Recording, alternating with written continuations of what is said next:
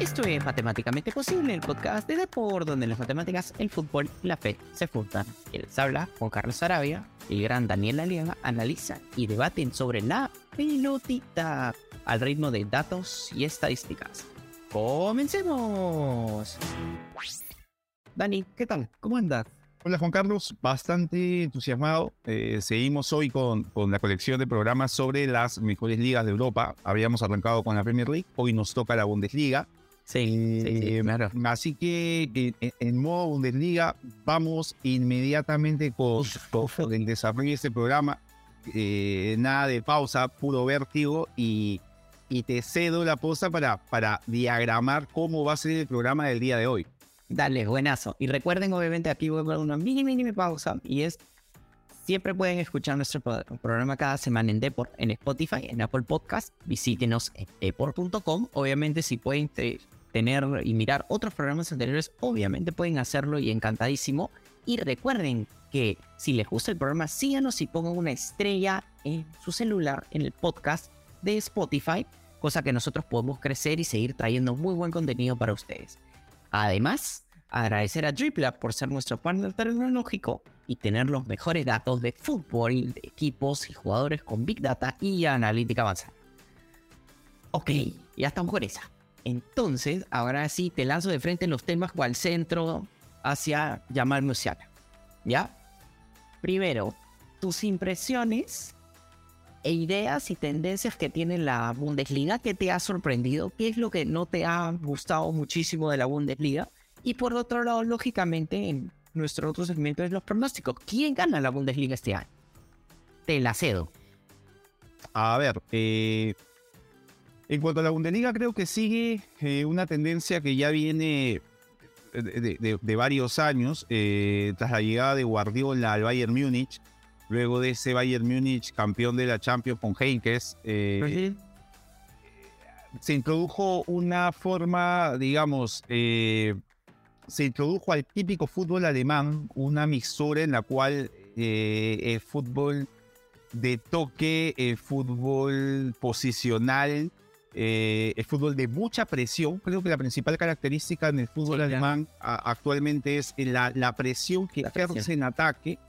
Generó que no solamente el Bayern Múnich ya no fuese ese equipo alemán de los tanques arriba, de ir hacia adelante, de atacar mucho por vía aérea, sino además ahora un equipo que presiona, que juega de manera muy posicional, que tiene un ritmo muy alto. Y lo podemos ver también en el Borussia Dortmund, que quizá fue el antecedente previo a ese Bayern de Guardiola con Klopp. Hay equipos que también lo han hecho en su momento, como el actual técnico del Bayern Múnich, Julian Nagelsmann, con su Hoffenheim. Podemos verlo ahora en el Unión Berlín, podemos verlo en un equipo que básicamente responde a esas características como el RB Leipzig, que ha tenido mejores actuaciones a nivel internacional. En la actualidad, digamos, no le ha ido tan bien. En su momento el Wolfsburgo. A nivel internacional ha habido equipos alemanes que, si bien es cierto, no han conseguido la cereza al pastel, han sido en su momento hasta ciertos protagonistas. No obstante, que creo acá vendría el tema, Juan Carlos, a polemizar.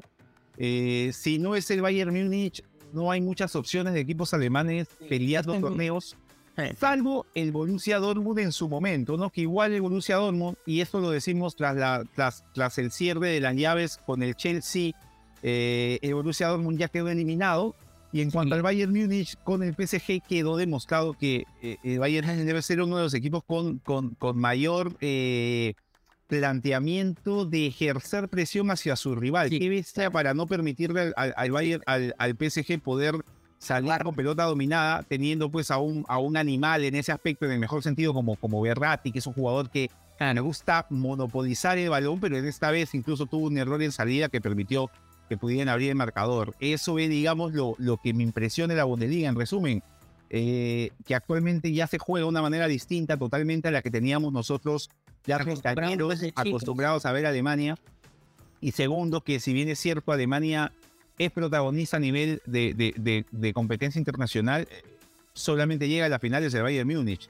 El Dortmund, el Leipzig, En esos momentos el Schalke 04 peleando el descenso. O sea, son equipos que a nivel internacional... Eso me da pena, ¿eh? Te digo. Sí, a nivel internacional pueden marcarte la pauta en un momento, en zona de grupos, por ahí ganarle a algún grande, pero después nada más. Así que eso me parece que es la gran diferencia también de la Bundesliga en cuanto a la Premier, ¿no? ¿Cómo lo ves tú? Sí, ahora quería hacerte un tema de contexto también que lo mencionabas. Era, claro, hemos pasado de... Claudio Pizarro y Giovanni Elben, ¿no? Claudio Pizarro que lo veían como tanque, además. Te doy nada más, o sea, de Karsten Jancker a Zickler. O sea, en algún momento yo recuerdo haber visto al Bayern Múnich con Jancker y Zickler. O sea, eran dos gigantes que eran imparables en ataque. Así y Karsten Jancker era como jugar contra un ropero, ¿no? O sea, claro. Para Elben era una pared de frontón. O sea, claro. Él me hizo porque a Karsten Jancker le rebotó un pelotazo. Así es, sí. Es que hemos pasado a eso, a un ataque de Yamal Musiala, Sadio Mané, Gnabry, y ya bueno, si quieres Eric Maxim Choupo-Moting es un poquito más como, ya más grande, pero igual más grande, más por un tema de biotipo, más que por esta formación, lógicamente, y que creo, Juan Carlos, que pasa, o sea, la titularidad de Choupo-Moting, que me parece, recuerdo a Choupo-Moting jugando por banda en el Schalke 04, jugador que la verdad me agradaba, que era un habitual fichaje para mí en los modos carreras del FIFA, pero actualmente pues Choupo-Moting es un 9 que creo que es titular porque el Bayern Múnich no terminó por reforzarse debidamente en ataque tras perder a Lewandowski. O sea, y es más, cuando Mané ya sea titular, creo que Choupo-Moting va a dar un paso al costado y probablemente lo sea Müller de 9, así que... Müller es un 9 curioso, además, porque él incluso ha creado una posición nueva. Pero acá te lanzo algunos datos sobre el Bayern de Múnich, por ejemplo, ¿sí? Sí. El Bayern de Múnich en la Bundesliga lidera en expectativa de gol, en XG con 1.97. Además tiene casi 19 remates por partido. Es de los más peligrosos en centros por calidad de ataque con 0.17 y tiene 1.48 asistencias esperadas en la Bundesliga. ¿Sí? Tiene toques en área rival, 37 toques en área rival. O sea, es un montón. Es como que elaboran un montón de juegos dentro del área para luego sacar el tiro y son muy, muy, muy peligrosos con eso. Quiero hacer una añadidura a lo que indicas, Juan Carlos. Probablemente los 37 toques que dan en área rival, la mitad sea de Musiala. Sí, es lo más seguro. Y qué bestia lo de Musiala, o sea, un jugador con una calidad individual y una capacidad para el amague que así nomás no se ve, ¿no? O sea, es un jugador que tiene mucho tiempo el balón. Ya le va a salir, creo, su gol ese de entrar de izquierda hacia derecha, amagándose en el medio por el bosque de piernas, como se decía anteriormente. Y el tipo tiene una calidad individual muy buena para el amague. No tiene gol. Ese es el gran problema de Musiala. No tiene gol y eso le dificulta, pues, aparecer como una figura fulgurante en estos tiempos. Pero cuando uno lo ve en la cancha, el tipo es bueno. Pero tiene ataque. Y acá te lanzo datos sobre justamente Yamal Musiala. Yamal Musiala tiene 7.19 expectativa de gol general en esta temporada. Y es el jugador que tiene con balón parado más expectativa de gol en todo el Bayern de Múnich, incluso más que Sadio Mané, que está en segunda posición con 0.83. ¿Qué quiere decir? Lógicamente Yamal Musiala se concentra mucho el ataque del Bayern de Múnich alrededor de él, y por eso es que tú lo ves, me dices esto que tú lo revisas, ¿no? En la tele, que es, oye, yo probablemente la mitad de esos 37 toques son de Yamal Musiala probablemente, ¿no? Entonces sí hay mucha como participación de él dentro de este ataque del Bayern de Múnich, que es muy, muy poderoso además, ¿no? Es verdad, sí, o sea, es cierto que en cuanto al... Porque el ataque, tal y como lo conforman, por ejemplo, lo que ocurrió con el Paris Saint-Germain, estuvo conformado ese día por Yamal Musiala, estuvo jugando Choupo-Moting, estuvo jugando Müller, y luego ingresaron Gnabry y Leroy Sané, que son futbolistas, Gnabry y Sané, más de banda. Eso que Sané incluso creo que tiene condiciones para jugar de media punta, pero haber jugado en el City, haber jugado con Guardiola, lo ha vuelto un futbolista más de uno y dos toques, ¿no? Ya no el futbolista del Schalke 04 que amagaba a todo el mundo. Exacto. Pero sí, es cierto de que en el Bayern Múnich es Musiala el que tiene, digamos, la bandera para el ataque, ¿no? Es un futbolista que abre espacios por sí solo. Le falta gol, es verdad. O sea, le falta culminar sus jugadas en gol. No es un... si las acabas en gol, sería un lío Messi en sus inicios, pero no lo hace. Y incluso en el Mundial, el tipo... Es el tipo contra Japón, ¿te acuerdas? Contra Japón. Contra Japón, claro. Hacia la derecha, hacia el medio. Ya lo he visto también en la Bundesliga, pero no termina en gol lo que hace Yamal Musiala, que igual por la edad y por lo que apunta el próximo Mundial, los próximos años va a ser un jugador de los más importantes a nivel internacional. Sí, porque eso debería eventualmente mejorarlo con un tema de la edad. El equipo que a mí me ha encantado que haya aparecido, porque a mí siempre me gusta cuando aparecen equipos nuevos, es obviamente el Unión Berlín. Sí, ¿no? Sí, que está muy bien posicionado, tercer puesto. Está tercero en este momento. Acá te lanzo algunos datos sobre Unión Berlín. Unión Berlín tiene un promedio de 45% de posesión de la pelota. Súper anti-alemán, además.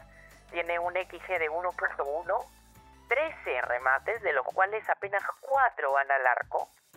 Y no es un equipo que suele presionar mucho. Tiene incluso un PPDA, o sea, pase por acción defensiva de visitante, de 20, que es muy por debajo del promedio de la Bundesliga, que es de 13 pases. Entonces, es curioso, es como un equipo ante... Está tercero, pero es un poco... anticultural para cómo juegan la Bundesliga. No es tan frenético como en la liga inglesa, pero es muy frenético igual y hay mucha presión. Sin embargo, este equipo juega más con un bloque bajo y tiene un tercio de los tiros que lanza y no tiene un gran peso en ataque, ¿no? Lo que es bien interesante el hecho de que haya podido tener, por muchos momentos estaba primero, ¿no? Sí, yo lo que veo en cuanto a la Unión Berlín, digamos, Juan Carlos, es un equipo que a sabiendas de su capacidad, ha disputado el torneo como si fuese, digamos, sabiendo las limitaciones que tiene, claro. Lo ha afrontado. No, normalmente lo que suele pasar, esto lo traslado de alguna vez que escuché en la serie, lo que ocurrió en la Serie B, no sé cómo sé exactamente en la Bundesliga 2, pero... Decíamos, la Serie B actualmente en Italia se está jugando siempre con el 4-3-3, entonces los equipos que suben de la Serie B intentan seguir jugando de la misma forma en la que se imponen a su rival en la Serie A. Y en la Serie A pues encontraban a un Inter que de repente se arropaba atrás y con espacios le sacaba la mugre a esos equipos. Yo siento que la Unión Berlín pasa, o sea, en verdad los datos que da son precisos para entender, pero pasa mucho también por haber adoptado esta posición de... Oye, estamos en la Bundesliga, hay que tener cuidado cómo vamos a afrontarlo. No podemos jugar igual como se viene jugando para poder en todo caso competir desde el resultado, que es lo que la Unión Berlín lo ha conseguido. Está tercer puesto, ha desbarrancado de esa posición a Leipzig, el externo tercero de la Bundesliga, así que me parece que es muy bueno lo de este equipo alemán, que incluso estuvo a punto de cerrar contrato con Isco. Hubiese sido interesante, lástima que Isco prácticamente ya esté roto, pero hubiese sido bueno verlo a Isco renacer en un equipo así. Pero acá es súper interesante, ya lo ha hecho en Unión Berlín con defensa, y acá te lanzo algunos datos sobre eso, por ejemplo. Tiene un XG en contra de 1 gol por partido. Tiene un XG por remate en contra de apenas 9%. O sea, apenas te permite 11 remates, que es es entre los mejores de la Bundesliga. Entonces, ¿qué es lo que hace? Te permite pocos remates, o sea, no tan peligrosos, y además en general, por ende, te permite poca calidad de ataque en general, por más que permite posesión de la pelota, o sea, te entrega la pelota, porque es de los equipos que más posesión de la pelota entrega en toda la Bundesliga con 56%. Entonces, es bien interesante cómo esta filosofía de, ok, tú ten la pelota, yo voy a hacer mi bloque bajo, pero si tú quieres patearme al arco, te va a costar muelas. Sí. Y eso, ¿y cómo se plasma esto? Te lanzo el otro dato. El Unión Berlín esta temporada ha permitido apenas 27 goles en contra y está segundo en ese departamento, detrás lógicamente del Bayern de Múnich, que ha permitido 22. Eso se puede plasmar en cuanto a goles a favor, goles en contra, que es uno de los equipos, digamos, que está en el top de equipos que van a ligas o en las competencias europeas con una cantidad muy baja de goles. Después, por ahí con el Friburgo, pero después incluso hay equipos del séptimo al 11 que tienen más goles que el Unión Berlín, sí. Pero la clave del Berlín está en defender. Ha conseguido solo 27 goles, como bien dices, solo menos después que el Bayern. No hay otro equipo que haya recibido menos goles que él. Ojo, pero Dani, esto es muy peligroso también, ¿ya? No sé si te vas a acordar de esto jugando en la memoria una vez. De lo que me decías con el Grau. Sí, el tema del Grau, que pues, y también lo que ocurrió... El retorno a la media. El retorno a la media. Todo esto es denominación.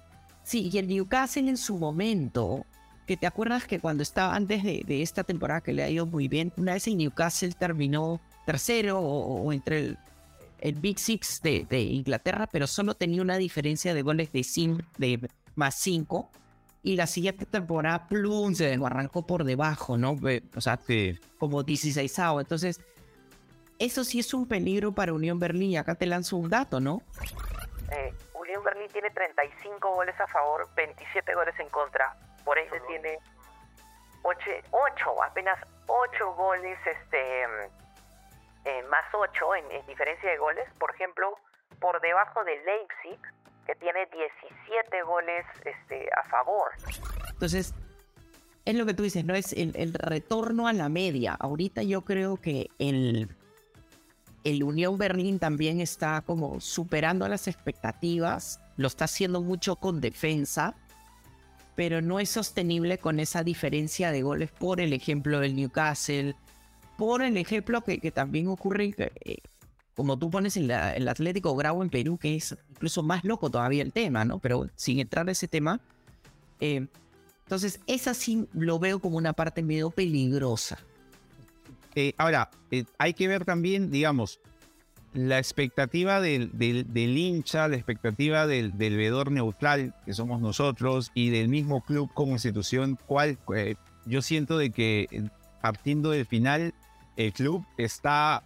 El objetivo está más que realizado. O sea, incluso si el retorno a la media empezase a darse a partir de ahora, en la que hay, digamos, ya estamos un poco más de la mitad del torneo, sí. Casi... faltan 23 partidos ahorita. Claro, casi unos 13 partidos para terminar. Si por ahí el Berlín se terminase cayendo, incluso pasase algo desastroso que no lograse para el hincha o para el veedor de no lograr una competencia internacional, igual el equipo está más que salvado del descenso de la zona baja, de pelear esas, y ya estaría bien. Ahora, es cierto que probablemente el Unión Berlín en próximas temporadas o en la próxima temporada, jugando de esa manera, sabiendo que ya es un equipo, sí, claro, entre equipos que...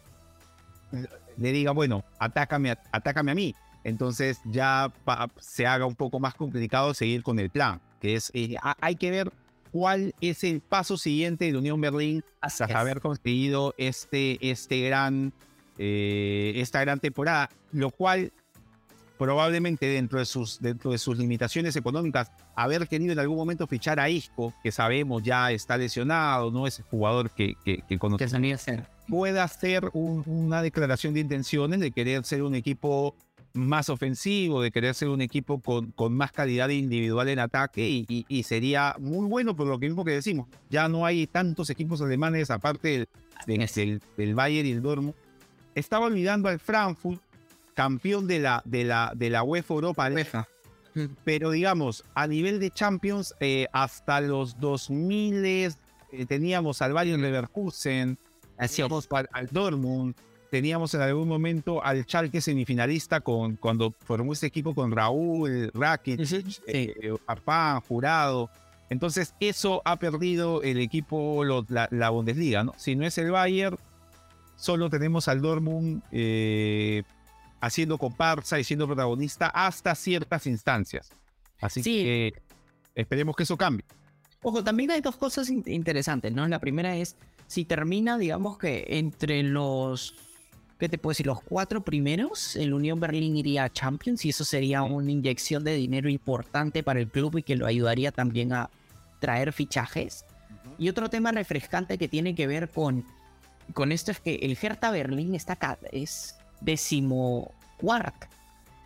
Entonces está más hacia peleando la baja, vamos a ponerlo así, está a un punto de la baja en realidad.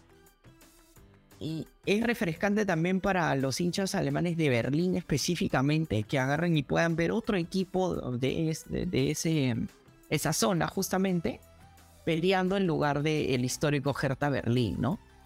Pero exacto. Yo sé que sí, yo sé que te mueres de ganas en realidad de hablar del Borussia Dortmund, porque ahí te veo ahí siempre comentándolo, pero ¿qué te parece si antes nos vamos a una pequeña pausa y luego vamos con el Borussia Dortmund y los pros? Vamos a la pausa, Juan Carlos.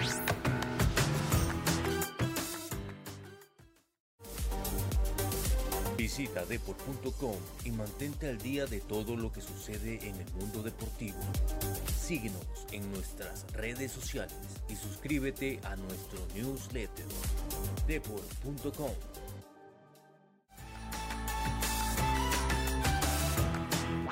Y regresamos a Matemáticamente Posible, el podcast de Depor, donde las matemáticas, el fútbol y la fe se juntan.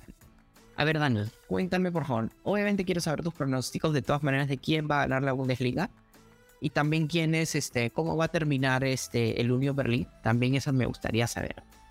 Y lo otro es, cuéntame un poquito sobre el Schalke. Mira cómo estoy pensando en el Schalke 04. Schalke, sí. El Borussia Dortmund, que ahorita está segundo y finalmente pasó al Unión Berlín, que en un momento estaba primero. Sí. A ver, en cuanto a mi pronóstico, creo que no sorprendo a nadie al decir que Bayern Múnich nuevamente se haga con la corona de la Bundesliga. Si bien es cierto, sí, en la actualidad empata en puntaje, ajá, en 49 puntos, ¿eh? La primera posición con el Borussia Dortmund. Bayern Múnich que por momentos, desde el punto de vista, digamos, estético con Julian Nagelsmann, gusta, pero en cuanto a los resultados a nivel de Bundesliga le ha costado mucho.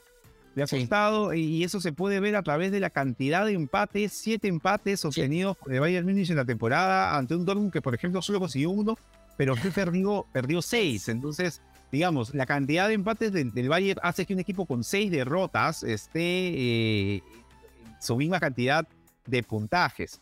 Así que yo me decanto por el Bayern Múnich campeón. En cuanto a los 4 que van a la Champions, espero que el Unión Berlín se mantenga. Me da que pensar que por ahí el Frankfurt meta un rush final y se meta nuevamente a zona de Champions League, un equipo que ya jugó, la Champions este año. Creo que ya le agarran el gusto y por ahí que el Frankfurt o el Friburgo terminen sacando al Berlín. Espero que no, pero podría darse esa posibilidad. Ahora, en cuanto al tema del Dortmund, Juan Carlos, me parece lo del Dortmund, por ejemplo, hablando de la llave que tuvo con el Chelsea. Es un equipo que, si bien es cierto, tiene una identidad de juego, que si bien es cierto, le permite competir a nivel de grupos con equipos poderosos, a nivel de lo que viene a ser la Champions League. Igual le cuesta cuando vienen los mano a mano con equipos grandes, ¿no? O sea, la derrota con el Chelsea, 2-1 en el global. Un Dortmund que parecía por momentos, en el arranque del primer tiempo ante el Chelsea, que podía incluso conseguir la diferencia. Así es, ganar el partido. Increíble, que la saca Kepa. Pero igual creo que al Dortmund hay ciertas posiciones. Por ejemplo, no es lo mismo ya para el Dortmund tener a Haller, que es un buen delantero, pero era el delantero del Ajax, que tenerlo a Haaland, ¿no? Pierde digamos, el reemplazo de Haaland es Haller. Haller es un muy buen jugador, pero Haaland ahorita es uno de los delanteros, sea que nos guste o no, a quienes puedan polemizar sobre el tema, pero uno de los delanteros más importantes a nivel de Europa. Incluso cuando estuvo Haaland con el equipo del Dortmund en plena época de cuarentena, estuvo a punto de eliminar al PSG con Neymar y Mbappé, que quedó al final en el global, si mal no recuerdo, quedó 2-2. pero fue una derrota 2-1 en Alemania y 1-0. Todavía había lo del gol de visita. Entonces, creo que hay detalles al Dortmund, que es un equipo que se suele reforzar bien, no con estrellas, pero suele fichar grandes estrellas juveniles, como el caso de Bellingham, como en su momento Rafael Guerreiro, como fue Ramos en su momento.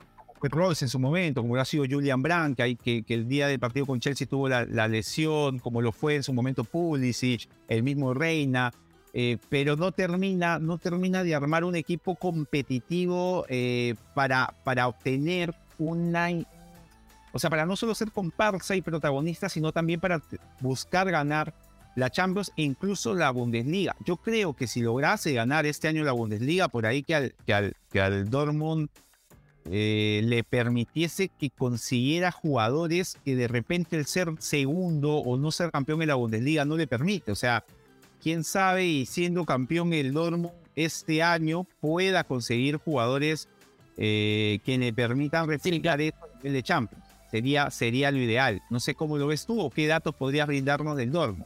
O sea, a ver, empezando por un tema de Haller, ¿no? También no dejemos de lado también que Haller viene de regresar heroicamente de una condición de salud súper importante. Entonces, también, además del tema de la brecha de talento entre Haaland y Haller, también esa variable es súper importante que tiene el Real, ¿no? Sí. Lo otro que te iba a decir, acá te lanzo algunos datos, por ejemplo, sobre el Borussia Dortmund, ¿no? El Borussia Dortmund tiene 1.69 goles esperados, tiene 1.2 asistencias esperadas, tiene 27 toques en el área rival, 15 remates en promedio al arco, 56% de posesión de la pelota. Y en defensa sí es un equipo pues que presiona, no tiene 12 pases por acción defensiva en promedio, o sea, permite 12 pases antes de salir a presionar al rival, que es bien como alemán, si lo quieres poner de esa manera, en cómo es ahora, ¿no? Pero yo estoy de acuerdo contigo que creo que el sistema un poco de como juega el Borussia Dortmund es, claro, mantener. Marcus Reus es un jugador fantástico, pero es como que siempre las lesiones lo menguó a crecer mucho más de lo que era. Yo creo que este es el momento del Borussia Dortmund. Ahorita que está empatado a 49 puntos y tiene 5 partidos seguidos ganados, además en la Bundesliga, creo que este es su momento. Y te digo por qué, porque ahorita está como que gozando de Jude Bellingham, y acá te lanzo datos sobre Jude Bellingham, que tiene un XG de 4.33, solo detrás de Moukoko, con 4.37, o sea, están ahí nomás los dos. Ya jugando posiciones además bastante distintas, ¿no? Eso es lo que es más interesante. Claro.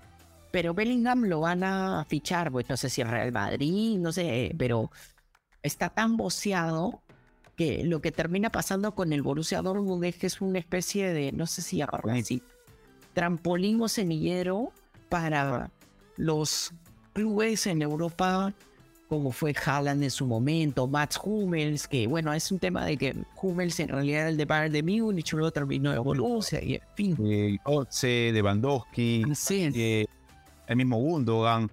Ajá. Más adelante, por ejemplo, ahorita está Zule, que volvió, Hummels volvió. Entonces suele pasar mucho esto de jugadores del Dortmund que destacan, se inmediato se van a una el mismo Jadon Sancho.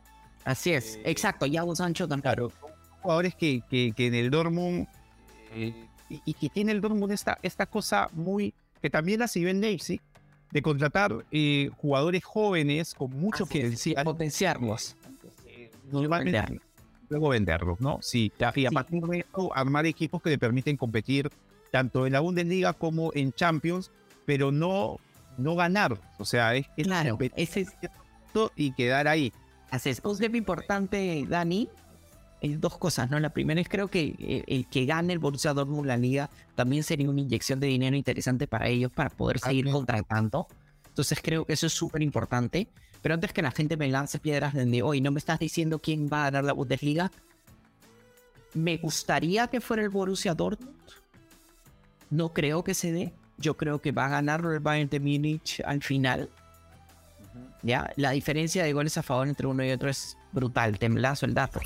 El Bayern debe ser 44 goles de diferencia de goles, positivo, y el Borussia Dortmund tiene el segundo en la Bundesliga con 19, bien cerca del Leipzig que tiene 17 en diferencia de goles.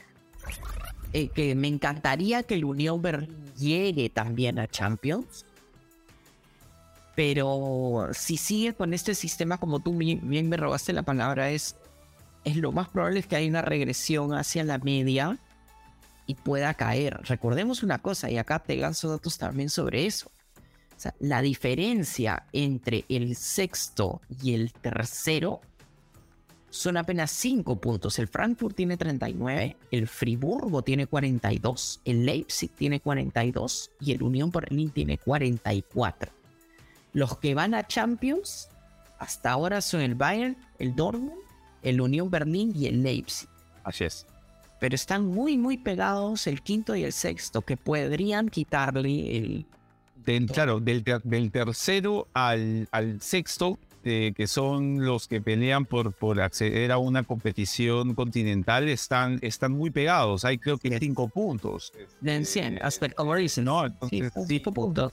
Exacto, hay todavía mucha competencia con prácticamente más de 60 puntos todavía, no, casi 40 puntos, 39 puntos por disputar. Entonces es bastante, todavía lo que hay en juego, ¿no? Exacto, y acordémonos de otra cosa, te lanzo otro dato, el Unión Berlín en sus últimos 5 partidos ha ganado 2, empatado 2 y perdido 1. Pero en sus últimos 3 partidos ha perdido 2 y empatado... Ha perdido 1 y empatado 2. Sí. Entonces, a diferencia, por ejemplo, de los de arriba, que están mucho más, como que intensos y con una racha mucho más positiva. Incluso, Mainz ha metido una racha de 4 partidos consecutivos ganando. Exactamente. Y está a 7 puntos de la zona de poder acceder a la Champions, de lugares en Champions. O sea, hay equipos que todavía tienen opciones de seguir peleando porque, como bien indicabas, ¿no? La Bundesliga todavía no acabó. Hay muchas opciones para que puedan haber aún sorpresas. Sí, entonces la verdad que lo veo bien complicado lo de Unión Berlín. Me gustaría de verdad, me gustaría que el Borussia Dortmund gane la liga. Y acá yo te pregunto, ¿tú crees que el Leipzig va a hacer un rush final? O sea, ¿y lo pasa al Unión Berlín? Yo creería que sí. Pero sí, yo también. Me parece que el Leipzig... pienso que lo del Leipzig no debería verse en absoluto como un fracaso quedar fuera de la zona Champions. Para nada.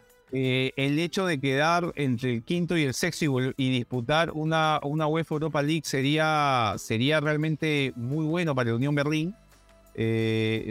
Nuevamente, ¿no? Estar en una UEFA Europa League, pero espero, como bien indicas tú, que pueda tener esta capacidad de mantenerse entre los 4 primeros y ser el equipo que este año, digamos, la temporada que viene, pueda disputar una Champions League defendiendo a lo que viene a ser Alemania, ¿no? Ajá, acá te lanzo un dato interesante. No, lo voy a hacer como trivia. ¿Quién crees que es el equipo que más presiona en la Bundesliga? A ver, yo creo que es el Borussia Dortmund. Es el Leipzig. El Leipzig. Apretaditos. El Borussia Dortmund tiene 11 puntos. Acá te lanzo el dato. El Borussia Dortmund tiene... en realidad pases por acción defensiva, el Leipzig tiene 11.1 de pases por acción defensiva y el Bayern de Múnich está también por ahí con 11.2. Pero ligeramente el Leipzig presiona más, y acá te lanzo un poco más de datos sobre el Leipzig. En defensa, que apenas permite 0.76 calidad de ataque, este empate que es de lo mejor del torneo, 9% de probabilidad de entrar la pelota por tiro, ya le permite al rival, y apenas un poco menos de 9 remates por tiro. No, y en ataque también está como que de los mejores del torneo, en los cuales genera una probabilidad de 11% por tiro, o sea, de calidad de ataque. tiene 13 remates, casi 14, que está entre los mejores del torneo. Y además también tiene, este es bien interesante, es de los mejores equipos en calidad de ataque con 0.17, o sea, 17% de probabilidad de ingresar un tiro que se desemboca de un centro, ¿no? Entonces, interesante. Eso sí es súper interesante, ¿no? Entonces, es un equipo que es muy balanceado, no solo en ataque, sino también en defensa. Y por eso creo que, a diferencia, por ejemplo, que no estoy achacando a la Unión Berlín, pero simplemente lo que estoy haciendo es, ha hecho un campañón, pero no sé si lo pueda aguantar, porque otros equipos que son más sostenidos en defensa y ataque, como son el Leipzig y el Borussia, están ahí muy pegados al equipo de Berlín, ¿no? Igual lo de la Unión Berlín, digamos, por el tema de que comentabas, ¿no? El Bayern, el Dortmund, el Leipzig, incluso el mismo Frankfurt, manejan un tipo de juego muy, muy similar, con aristas de presión alta, juego posicional, ofensivos. Y lo de Unión Berlín pasa más por un tema, digamos, contracultural en una disputa por el acceso a un torneo europeo. Claro. Es un equipo que digamos, tiende a defender aún más, con un bloque más bajo. Sí, por supuesto. Lo cual se puede incluso evidenciar en los números en cuanto al tema de la tabla, ¿no? Un equipo que no ha recibido muchos goles, pero que ha marcado pocos. Entonces, es un equipo que trata, entiendo, de neutralizar al rival y ganarlo con lo justo, ¿no? A la contra. Sí, claro, no imponerse en el desarrollo del juego, contener al rival e imponerse en el resultado. Así que, en base a eso, mientras a la Unión Berlín le siga dando resultados, porque incluso a nivel de UEFA Europa League, el Unión Berlín sigue en pelea, Juan Carlos. Sí. Así que sí. Hay que ver qué podría hacer el Unión Berlín en ese tramo final. La verdad que me agradaría mucho ver a la Unión Berlín disputando una Champions League. Así que hay que hacer desde acá fuerza para que la Unión Berlín consiga el tan ansiado pase a una Champions League. Así es. Y a ver, para nuestros oyentes que no siguen tanto la Bundesliga, por ejemplo, ¿por qué el Unión Berlín es un equipo contracultural pensando en cómo funciona la Bundesliga? Es por lo siguiente. Como ya mencionamos, el Unión Berlín tiene un bloque bajo, permite 20 pases por acción defensiva en una liga que se permiten apenas 13 pases por acción defensiva, o sea, 13 pases antes de salir a cortar. Un equipo que lo hace en defensa, que lo hace con una de las mejores defensas de la liga, además, en un torneo en los cuales se presiona con una gran intensidad, como ya puse en el número, y que se conoce por presionar con mucha intensidad, y que el primer puesto, que suele ser temporada tras temporada, el Bayern de Múnich es un equipo que es conocido por tener una gran pólvora ofensiva. Solo para coronar lo que indicabas, Juan Carlos, y hablando de la Unión Berlín en temas en términos de Europa, ahora se enfrenta en octavos de final ante el equipo belga de Unión Saint-Gilloise. Uh-huh.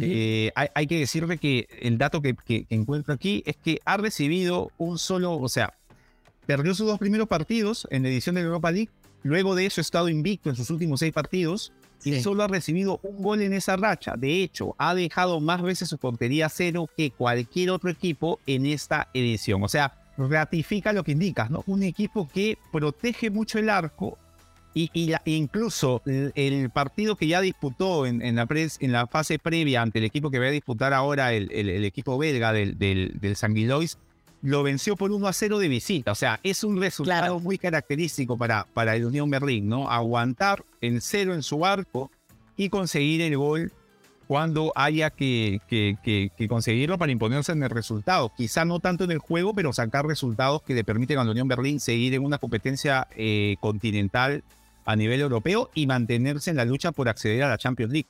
Es que si no te entran goles siempre tienes chance, pues. Así es. Así es simple. Sí, pero dale. hay que en algún momento, ¿te acuerdas que polinizamos sobre eso? Pero muy Perú de Gareca de cara a Qatar 2022, ¿ah? Eso pasaba mucho por eso, y la gente por ahí teníamos la impresión de que no, que Perú era un equipo virtuoso, que te pasaba por encima. No, los mejores momentos de Perú, lo de Perú con Colombia pasó muchas veces, así que no recibir goles siempre te hace estar más cerca de poder ganarlo. Eso es una máxima que pareciera de perogrullo, pero es cierto. Así es, sí, tal cual. Pero Dani, cuéntame por favor, ¿qué nave nos subimos para la siguiente semana? A ver, Juan Carlos, la siguiente semana creo yo que ya corresponde, para que la gente, los fans, no se vayan a enojar, a hablar de la Liga.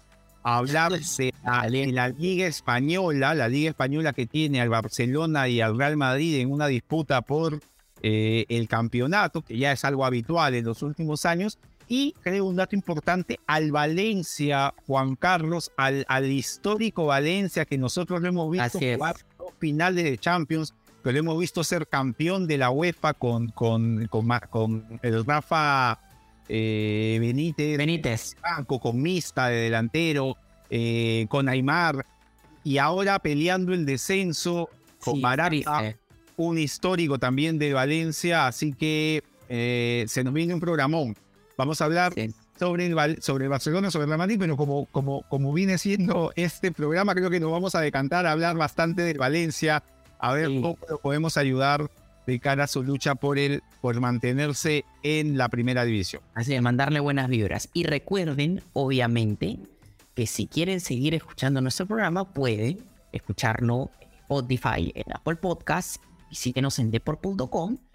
Este programa siempre sale todos los viernes, pero ustedes pueden ver cualquier programa, y si quieren entender más o menos cómo pensamos sobre el fútbol, nosotros siempre pueden ir a los programas anteriores. Y recuerden siempre, si les gusta el programa, poner su estrellita en el celular en Spotify para seguir nosotros creyendo en que podamos siempre traerles un mucho mejor contenido. Les mando un súper abrazo y seguimos adelante. Un abrazo. Chau.